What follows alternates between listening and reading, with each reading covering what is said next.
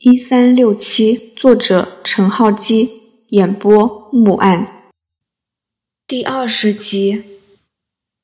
经过在现场一轮搜证后，重案组个人回到办公室，部分成员马不停蹄查访相关人士，以及以佐敦道为中心向外探查有没有目击者。骆小明亲自到兴业娱乐公司调查，经纪人说唐颖今天没有通告。应该在家休息，但当经纪人发现唐颖家中电话无人接听，加上确认手提包属于唐颖，不禁焦急起来。骆小明前往位于观塘的唐颖寓所，发现房子没有异样。唐颖一个人住在一套公寓，房间很小，房内摆设一目了然。骆小明没有查到任何奇怪之处。从床铺和垃圾桶来看，唐颖昨晚没有回家，但经纪人说昨夜十一点驾车送她回来。你有没有看到他进入大楼？这个倒没有，我只是在停车场停一下就离开了，我真的不知道。经纪人皱着眉，一副大难临头的样子。骆小明觉得。面前这个男人似乎在头痛自己如何向老板交代，多于担心唐颖的安危。骆小明到公寓的管理室调度大楼正门和电梯监视器的影片，快速检视后没有找到唐颖的身影。如果经纪人没有说谎，唐颖下车后没有回家，直接前往佐敦道的遇袭现场。他特意瞒着经纪人赴会。骆小明暗想。经纪人说，唐颖在失踪前，若小明没有告诉他影片的详情，和平常没两样。他说，唐颖一向寡言，喜怒不形于色，是那种默默耕耘的艺人。他不像那些发明星梦的同龄女生，做事很踏实。经纪人补充道：“唐颖的家人呢？”若小明问。应该没有。经纪人支吾以对，没有。唐颖从不提家事，他只说过家人都不在了。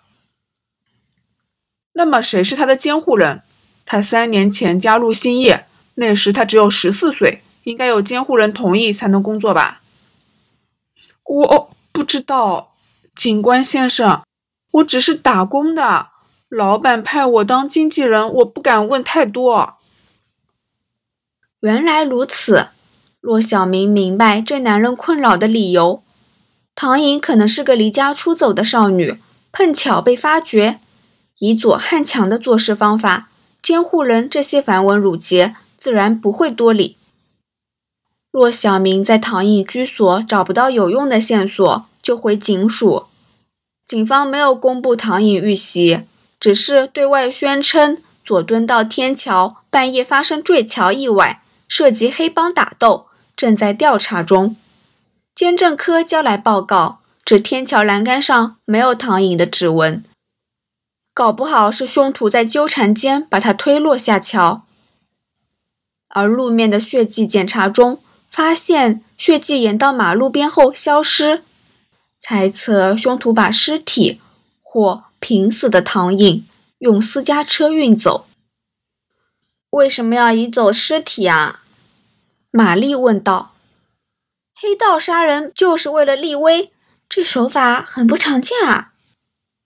这不就说明了凶手不想杀人立威吗？小张说。可能老大只是下命令，好好招呼目标，结果那些古惑仔做得过火，错手杀人啦。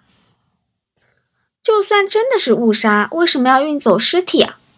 玛丽一脸疑惑。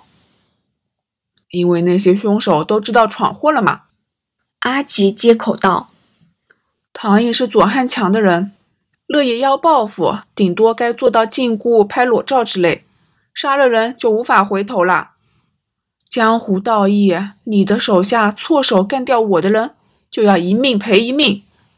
那些古惑仔怕死。”当然要藏起尸体，让唐颖失踪，这样子只要死不认账，红一连就没有理由要要新中和交人。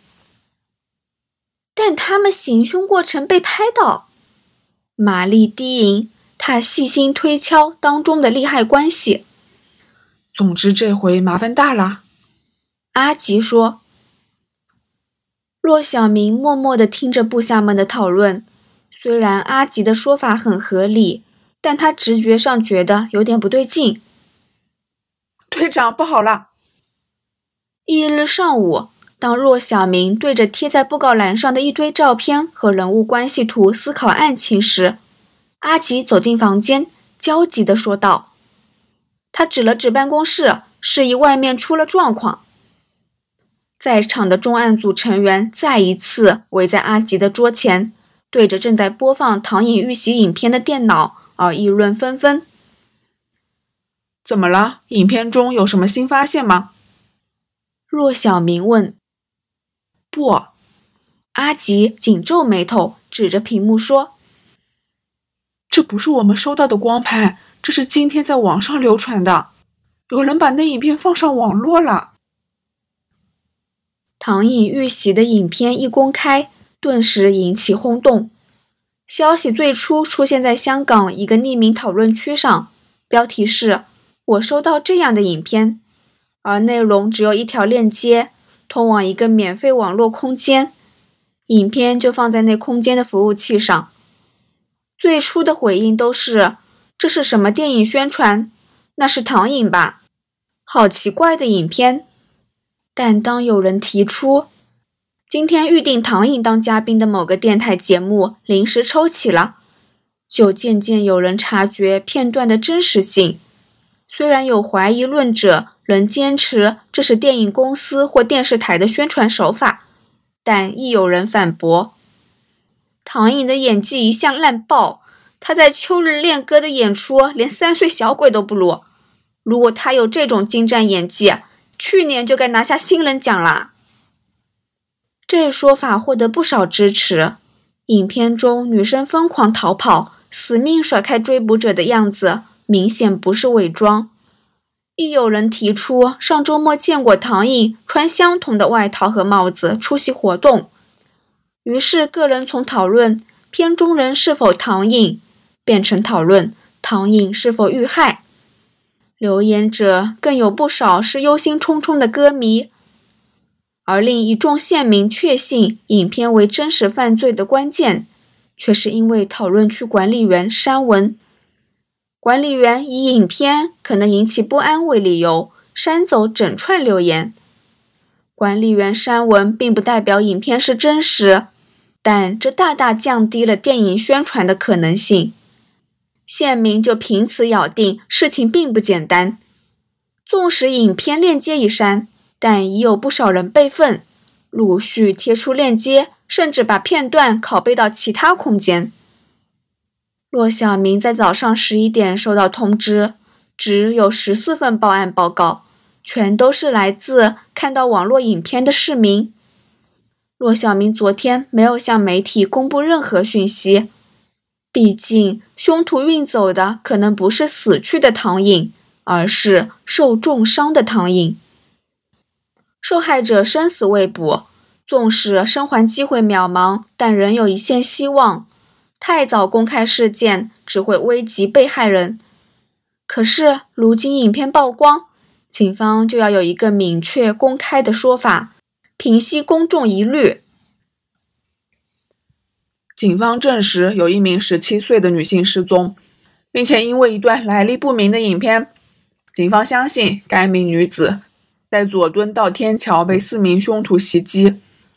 目前，该女子下落不明，警方高度重视本案，重案组已经着手调查。基于案件仍在调查中，警方无法公开更多资料，但希望。于本月二十一号晚上至二十二号凌晨期间，步行或驾车经过佐敦道及联翔道一带的市民能提供情报。如果当晚任何人看到异常情况，请尽快与警方联络。另外，警方预计会晤拍摄该影片的人士，我们会保证他的人身安全，请他或认识他的人与警方联络。骆小明在记者会中如此说道。请问被害者是女歌手唐颖吗？一位记者问。警方仍在调查中。据闻警方昨日已经封锁现场搜证，是不是昨天已知道案件？我们有接到报告，但不能透露详情。你们锁定凶徒没有？无可奉告。面对媒体的提问，骆小明都尽量回避，尤其是跟受害者身份、影片细节、警方调查进度等等相关的问题，他都以无可奉告网应。骆警官，我想问，事件跟红一连和新中和两大黑帮结怨有没有关系？一名双眼眯成一线、样貌有点像狐狸的记者举手问道。我们不排除凶徒有黑社会背景。骆小明以四两拨千斤的手法挡开了问题。我的意思是，唐颖被杀会不会跟杨文海是新中和老大任德乐的私生子有关？妈的！骆小明心里骂道：“纸果然包不住火。”他最不想媒体知道的情报。似乎已被某些嗅觉灵敏的野狗咬住了。这方面我无可奉告。骆小明保持着扑克脸，没多说半句废话。然而，其他记者都因为这个问题而哗然，在会后追问那位提问的同行。难搞。骆小明回到重案组办公室，那群鲨鱼闻到一滴血就汹涌而上。我怕调查会遇上不少阻碍。队长，我已经核对过唐颖手机的记录。阿吉向上司报告，最后一通电话就是从公司打进的，没有其他。没有。骆小明感到有点意外。没有。阿吉说。所以唐颖没有删除记录，或者他有两只手机，这一只是公事用吧？这亦有可能，骆小明想。不过如此一来，另一只手机搞不好在唐颖的口袋，连同尸体。假设唐颖已遇害，被凶徒处置了。另外，我调查了今早在网络上发放影片的源头。阿吉拿着记事本说：“我联络过那个讨论区和放影片的空间公司，取得发文者和上载者的 IP。”不过，两个地点都不是本港，前者是瑞士的巴塞尔大学，后者是墨西哥首都墨西哥城。瑞士和墨西哥，比起唐颖没有删电话记录，这更令骆小明意外。应该是用黑客技术绕到遮罩真正的 IP，要查下去也可以，但很花时间，而且很难确定对方绕过多少地方。如果他围着地球绕了五六个点，恐怕要查好几个星期。嗯，暂时先割下这条线吧。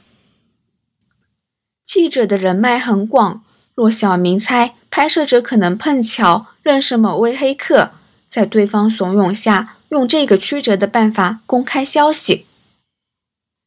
如果那人不是因为怕惹上黑道，他大概巴不得把影片卖给电视台。赚一笔独家消息的报酬，骆小明心想。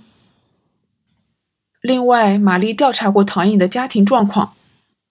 阿吉把手上的记事本翻过几页，说：“唐颖的父母没有结婚，母亲郑佩佩在十年前去世，父亲唐希志五年前也已经死去。以前住在深水埗，所以唐颖对经纪人说他没有家人，倒是事实。”他父母生前是干什么的？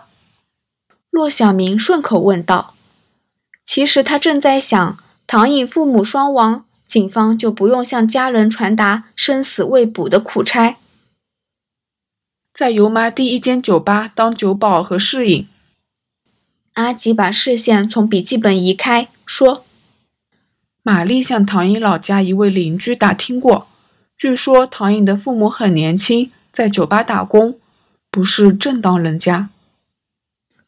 骆小明心想，那邻居很可能是上了年纪的老人。看到那种黄昏上班、清晨回家的人，自然心存偏见吧。嗯，那我去唐寅寓所附近调查一下他当晚的行踪。阿吉问：“不，让玛丽带你去，你随我来，有更重要的工作。”骆小明道：“更重要的，请乐爷回来协助调查。可是队长。”我们没有任何证据啊。阿吉面露难色。本集播讲完毕，欢迎继续收听。听书之余，不要忘了点赞、订阅、评论，您的支持是我更新最大的动力。